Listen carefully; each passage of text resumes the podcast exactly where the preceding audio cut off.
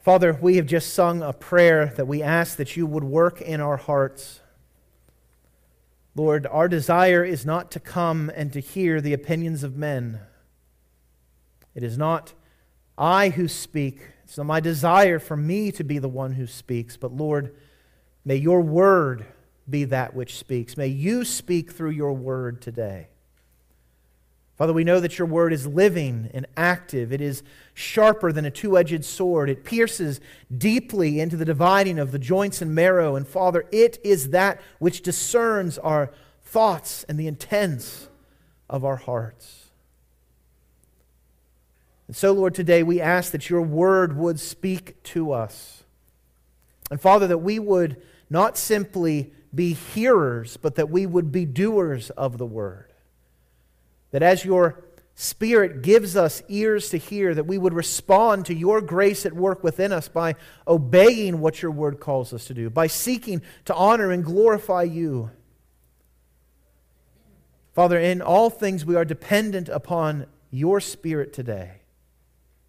May He meet with us. May His word, which He wrote, be used by Him to illumine our hearts and to change us so that we may leave this place different than when we first came in. Father, work in our midst as only you can. We are dependent upon you in all things. We pray this in Christ's name, pleading His blood. Amen. If you take your Bibles and turn with me to Zephaniah, Zephaniah chapter 3, and we will, Lord willing, finish Zephaniah this morning. As we continue our look at what the prophets, uh, particularly these last four prophets, are calling us to do as they till or break up the hard hearts, the hardened soil of our hearts. And we've seen how Zephaniah is a prophet of both wrath and rejoicing. He is a prophet who clearly describes the consequences for sin and lays out what happens as we rebel against the Lord. But he is also a prophet who gives hope and those who turn to the Lord, that they will be changed, that God will transform them so that they no longer turn away from the Lord, but as their hearts and souls are purified by His grace, they cry out to Him, looking to Him for hope. And so, this is really what we've been looking at as we come to these last verses in verses 14 through 20 of chapter 3, where Zephaniah now takes what we've learned and uses it to launch us into worship. That everything that he's been building up until this time is given to provide for us reasons that we ought to worship. And so we looked two weeks ago at how we're called to have jubilant worship. Look with me again in verse 14. Sing aloud, O daughter of Zion. Shout, O Israel. Rejoice and exult with all your heart, O daughter of Jerusalem. And we saw that the, the jubilation that Zephaniah calls for is exuberant. And of course, jubilant worship is evident. Uh, these terms that he uses here are not just sort of reserved worship, but shout, exult, lift up yourself with all your heart. That that worship then must be heartfelt, using all of our hearts as we go before the Lord. And then we come because we are God's people. The command here is given to Zion, given to Jerusalem, given to those who are God's people in the place where God Himself meets with His people. And then we see the reasons given for this type of exuberant, powerful worship. And it begins with seeing that God is the God who delivers with His presence. Look again in verse 15. The Lord has taken away the judgments against you. He has cleared away your enemies. The King of Israel, the Lord, is in your midst. You shall never again fear evil. On that day it shall be said to Jerusalem, Fear not, O Zion, let not your hands grow weak. The Lord your God is in your midst, a mighty one who will save. He will rejoice over you with gladness. He will quiet you with it by his love. He will exalt, exalt over you with loud singing. I will gather those of you who mourn for the festival so that you will no longer suffer reproach. Behold, at that time I will deal with all your oppressors. I will save the lame and gather the outcast. I will change their shame into praise and renown in all the earth. And so we saw how God's presence is that which comes to those whom he has made pure, calling on the beginning of this passage in verse 9, where he speaks about God changing the speech of the people to a pure speech. And then God's presence itself brings hope. And we looked at the numerous, the numerous different things that, that uh, God speaks of that bring hope and the ways in which he brings hope in his presence. And then that brings us to a point where we are joyful. And that joy is sort of an echoing joy where we rejoice over what God has done for us, and then God himself rejoices over us. He sings over us with joy. And so we find great hope in those truths, which brings us now to the final reason why we are to worship the Lord. And we worship the Lord who gathers his people. Look at verse 20. At that time, I will bring you in.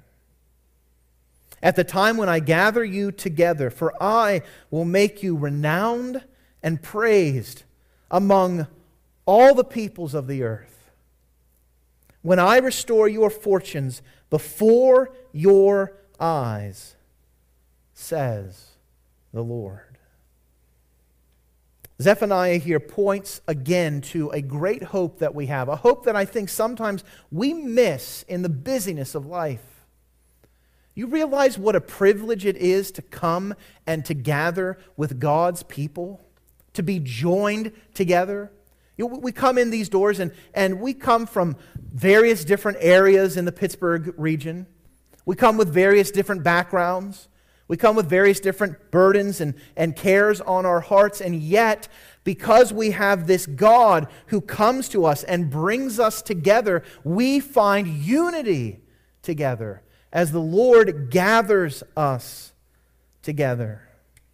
Again, Verse 20, at that time I will bring you in, at the time when I gather you together. In fact, the way that Zephaniah describes this is that, that this work of God in making a people, it is in many ways the very definition of this final glorious work of the day of the Lord.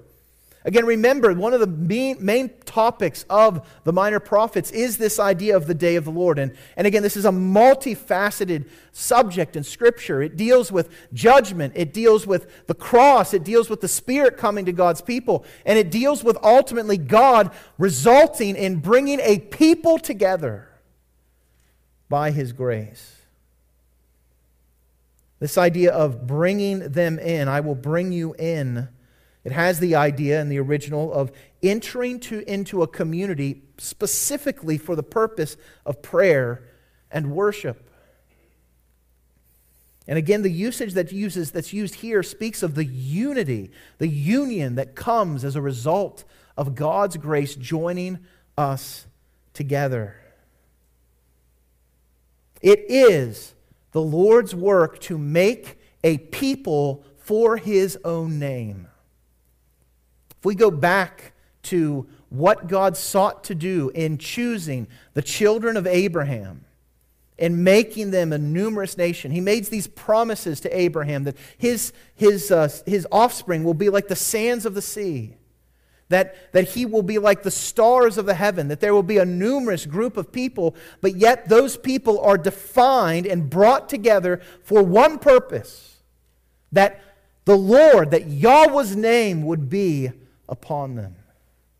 And that is a goal that God has never abandoned.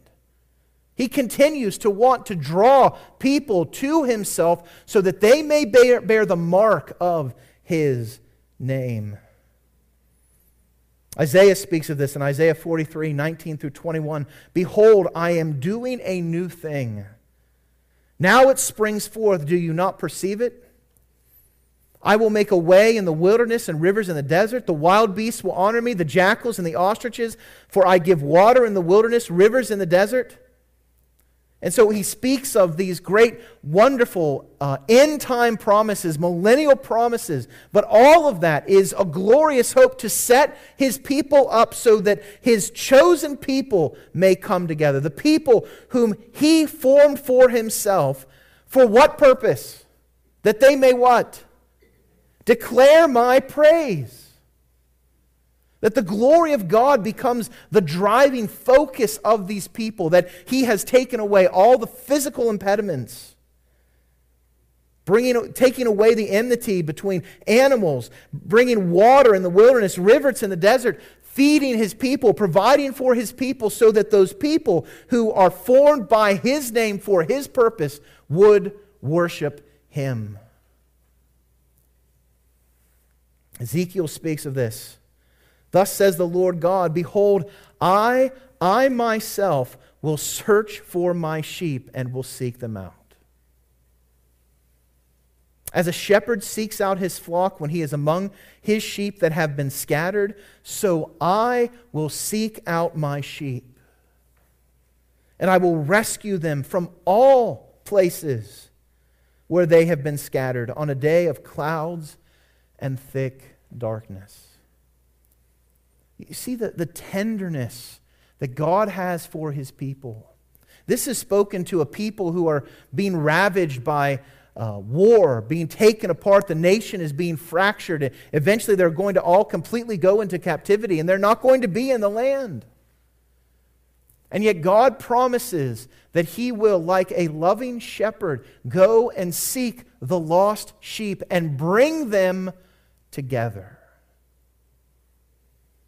He goes on, I will bring them out from the peoples and gather them from the countries. I will bring them into their own land. I will feed them on the mountains of Israel, by the ravines, and in all the inhabited places of the country. And of course, we know that Jesus is the one who is the good shepherd. He is the one who seeks and saves what? The lost. What a wonderful hope we have in a God who takes us who once were not a people. And what does he do? Now we are what? God's people. Once you had not received mercy, but now you have received mercy. I can't think of a better summary statement of Zephaniah than this. I mean, here is a people that are deserving of God's judgment fully. They have been corrupted from the lowest echelons of society to the highest echelons of society.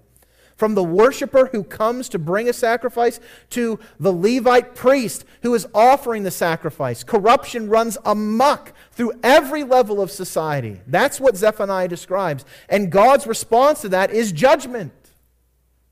This is what you deserve. You deserve to have your blood spilt and poured out in the dust like dung, Zephaniah says. But God does not deal with us that way. He comes as a loving Savior and He gathers us together as a sheepfold. We who were once not a people now we are God's people. We who once had not received mercy now have mercy. I mean, look around your, yourself here. Look, look around at this room. These are people whom God has saved gloriously by His grace. And, and we come together for that great hope. Should this not urge us to sing aloud and shout of the glories of our God. It is amazing to me, particularly as what we looked at in, in, in Peter's writings, that as he describes us as a people who do not belong, strangers, foreigners, exiles in this world. And listen, we should feel that all the more the longer we live in this world, right? The closer you go to grow to Christ, the stranger the world should become to you. And I think if, if we talk to the aged among us, they would bear testimony to that fact. I always struggle with what like the right term is to say for people who are advanced in age. So aged, does that work? Anyone's offended by that? Old? Okay, all right. I guess there's no sugarcoating the truth then, so. The more, the more you walk in this world, the more you recognize you're not of it. And God is so gracious as to not just save you and then set you out on an island. He doesn't sit you out there to, to sort of make your way yourself. He brings you together with others. You know, the purpose of this is so that you can, you can have relationships with people in a local community, you know, uh, uh, people who are following the same Lord and encourage one another.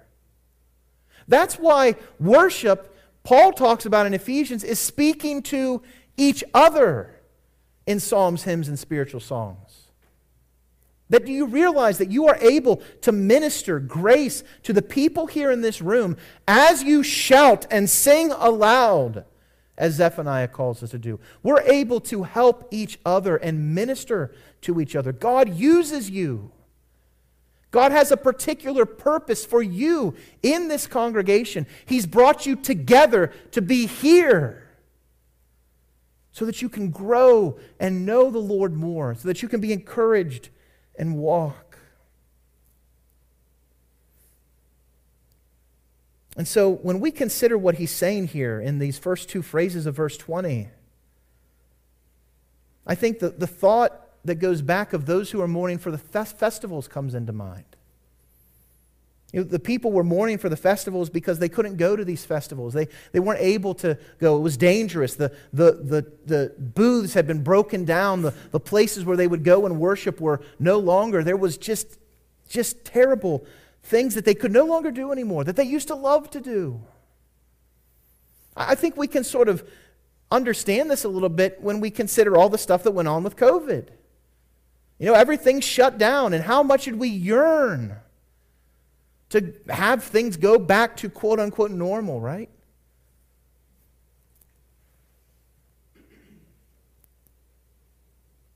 And so when we come to worship, it is a time for us to, if I can say this reverently, be festive in the Lord together. This is a celebration time. This is a time for us to, to, to rejoice in our God. Now, is that your attitude as you come on Sundays? Or do are you doing it out of a sense of duty? You're doing it out of a, a sense of this is what needs to happen? Or are you doing it to minister to others and to be together and to rejoice in the Lord? Again, we've seen elsewhere as we look through this passage, God does not want half hearted worship. He wants joyful, hopeful, heartfelt worship to Him. And so He gathers us together to worship Him. This is a great joy that we have in our Savior.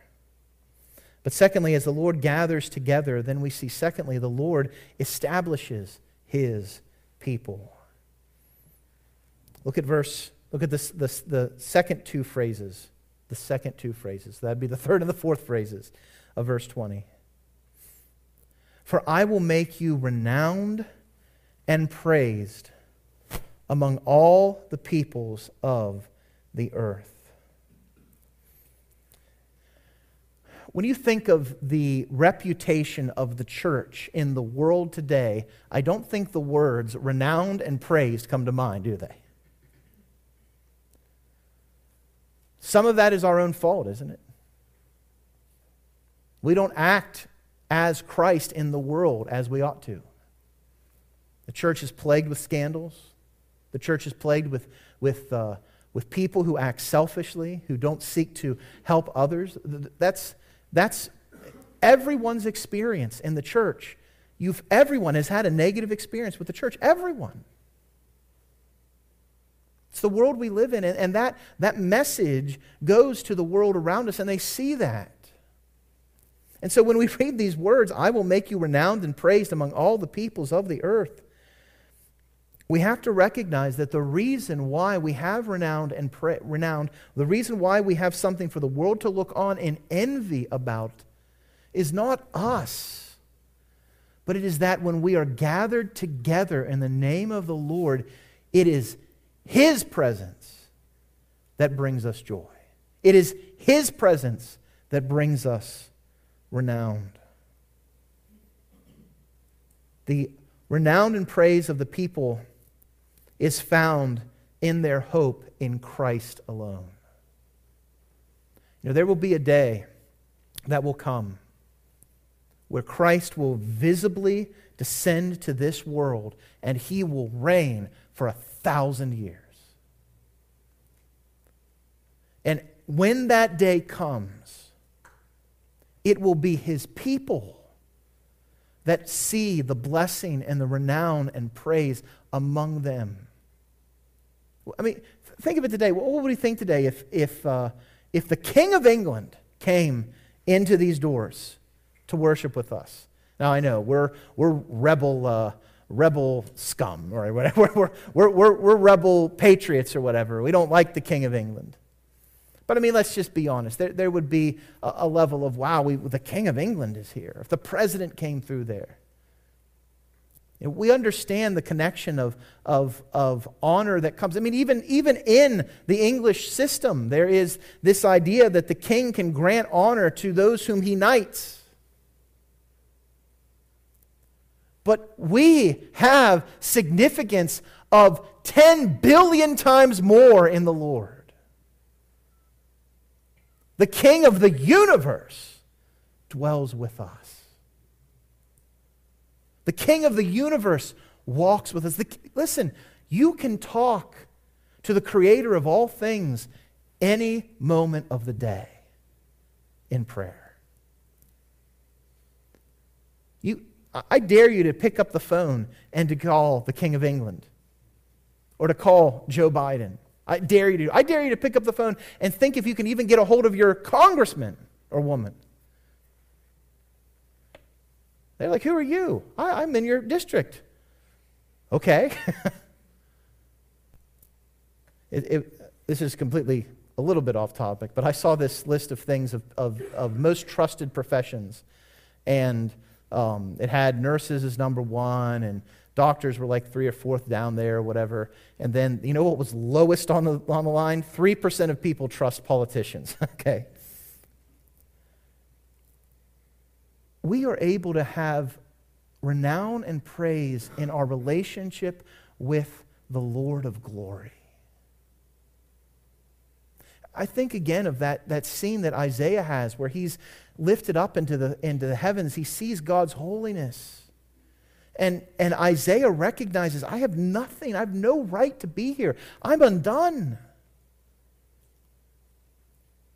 And what does God do? He comes and he cleanses him with the coal off the altar.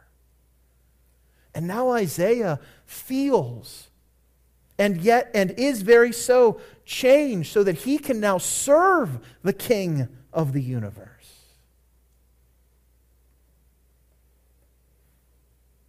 Isaiah speaks of this being the great hope of Israel. Sing praises to the Lord, for he has done gloriously. Let this be made known in all the earth. And again, same messages that Zephaniah is saying Shout, sing for joy, O inhabitant of Zion, for great in your midst is the Holy One of Israel. And as Psalm 17, 1 through 2 tells us, Hear a just cry, O Lord, attend to my cry. Give ear to my prayer from my lips free of deceit. From your presence let my vindication come. Let your eyes behold the right. I don't think that's the right, that's not the right. Uh, oh, yes, the vindicate. I'm sorry. Yes, that is what I meant to say. I just need to read my notes. Notice this idea of God's vindication becoming the vindication of his people. And, and here's, here's the reality of the world in which we live the world is not going to look on us with praise and adoration and joy because we don't belong to them. And they're going to continue to persist in their sinful, rebellious ways and, and go about their lives seeking to follow their own way as the rest of the world does. And they will look at us and they will see, as it's been now 2,000 years since Jesus said he was coming back, and he hasn't come back yet. They're going to question and mock and scorn our hope. But listen, that day when the trumpet sounds, Christ will be vindicated. You know who else will be vindicated along with Christ? His people. So the Lord gathers together, the Lord establishes his people. And then, thirdly, the Lord blesses his people. Look at the end of verse 20. God promises that he will restore the fortunes of his people before their eyes. Now, the question here is what are these fortunes? What does it mean for God to restore the fortunes of his people? And I don't think Zephaniah's primary focus here is in physical blessings, although there certainly is an aspect of that. And in particular, we must remember Zephaniah is a prophet to the people of Israel, and he is making promises to this people, whom God has promised um, great promises from a physical standpoint. And he hints at those things in chapter 2, verse 7. But if, if we remember what God, what God is doing through Zephaniah's mouth, what he's saying, the, the focus of God's redemptive work is not just simply focused on Israel, it encompasses every tribe, kindred, tongue, and nation. So that the promises made here find a greater and fuller fulfillment among all who turn to Christ in faith. So, what does it mean then for our fortunes to be restored? Well, remember, what is the great treasure of God's people? It is the Lord Himself. And so, the great treasure of our lives that is restored to us is knowing and living in His presence every single day. Isaiah speaks of this. Isaiah 33, 5 through 6. The Lord is exalted, for He dwells on high. He will fill Zion with justice and righteousness, and He will be the stability of your times. Abundance of salvation, wisdom, and knowledge. And then here it is. What is the very treasure of God's people? It is the fear of Yahweh. The fear of the Lord is Zion's treasure. When God restores our fortunes, it is a restoration of all, everyone calling upon the name of the Lord. That is the great, most valuable thing that exists in this world. Now, the question that we are focused with today is is that our greatest, most valuable treasure in this world? How easy it is to be drawn away and to seek hope in the things that don't matter so much of this world doesn't matter. And yet, that's where we put our hope. We put our hope, we put our, our treasure in things where moth and rust corrupts and where thieves break through and steal. But the fear of the Lord will never fail. It is the very treasure of his people. And so, if, if you think about that, if that truly is the most valuable thing that exists on this planet, the fear of the Lord, then there is nothing that this world can do that can stop God's people from coming together. How do we see this? Go to places like Afghanistan, go to Iran, go to China, go to areas in Africa where people live under the threat of imprisonment, torture, and even death if they assemble together to worship. And you know what those people still do? They meet. They smuggle Bibles in. They break the law because they recognize that they are meant to serve God rather than man. And even if they are caught, they find it of more value to meet with God's people than to be free and to have their personal freedom. Can you imagine that? We're so spoiled in America. We come in here today, there's no police officers up at the top of the hill. There were no papers you had to present as you came in the door. You didn't have to make sure that you subscribe to the, to the creedal authority of the, the Church of America. None of that was happening. And yet, we sometimes find other things so much more intrusive on our time to come and gather with God's people that we consider it sort of like, oh, if I can get to it, oh, if it's convenient for me. And you know what that shows? It shows that the fear of the Lord is not truly our treasure. Now, I'm, I'm not saying, I'm not trying to come at this with some legalistic idea that you have to be here every time the doors are open. And I'm not saying that even that there are times and, and seasons where you're not able to be here on Sunday mornings. But listen, if this is truly the most valuable thing in your life, if God is truly the most valuable thing in your life, then you will want to be with his people because that is what he does. He gathers us together. He restores our fortunes together by giving us Himself.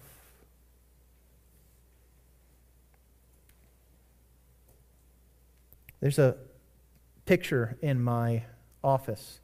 Uh, it's from a, a, scene in a movie called The Printing. The Printing was a movie written about um, a guy named Georgy Vins. Uh, he was a, during Soviet uh, times in Russia, he would smuggle Bibles into uh, Soviet Russia. And there's a scene there where there's probably about, it's a, it's a still from the movie, there's probably about, I don't know, six or eight feet of snow, uh, six or eight inches of snow on the ground. They're in the middle of the woods. Everyone's bundled up with their, you know, really warm stuff. And, and what there is, is there's maybe, maybe 15, 20 people gathered around.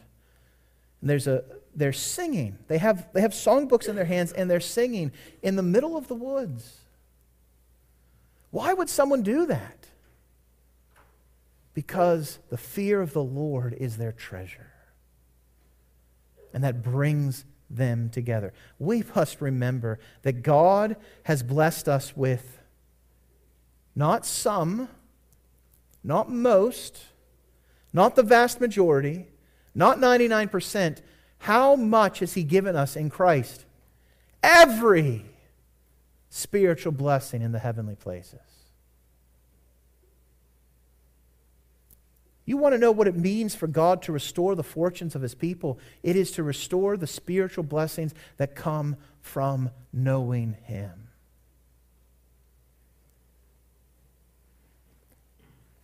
This book ends with an appropriate ending.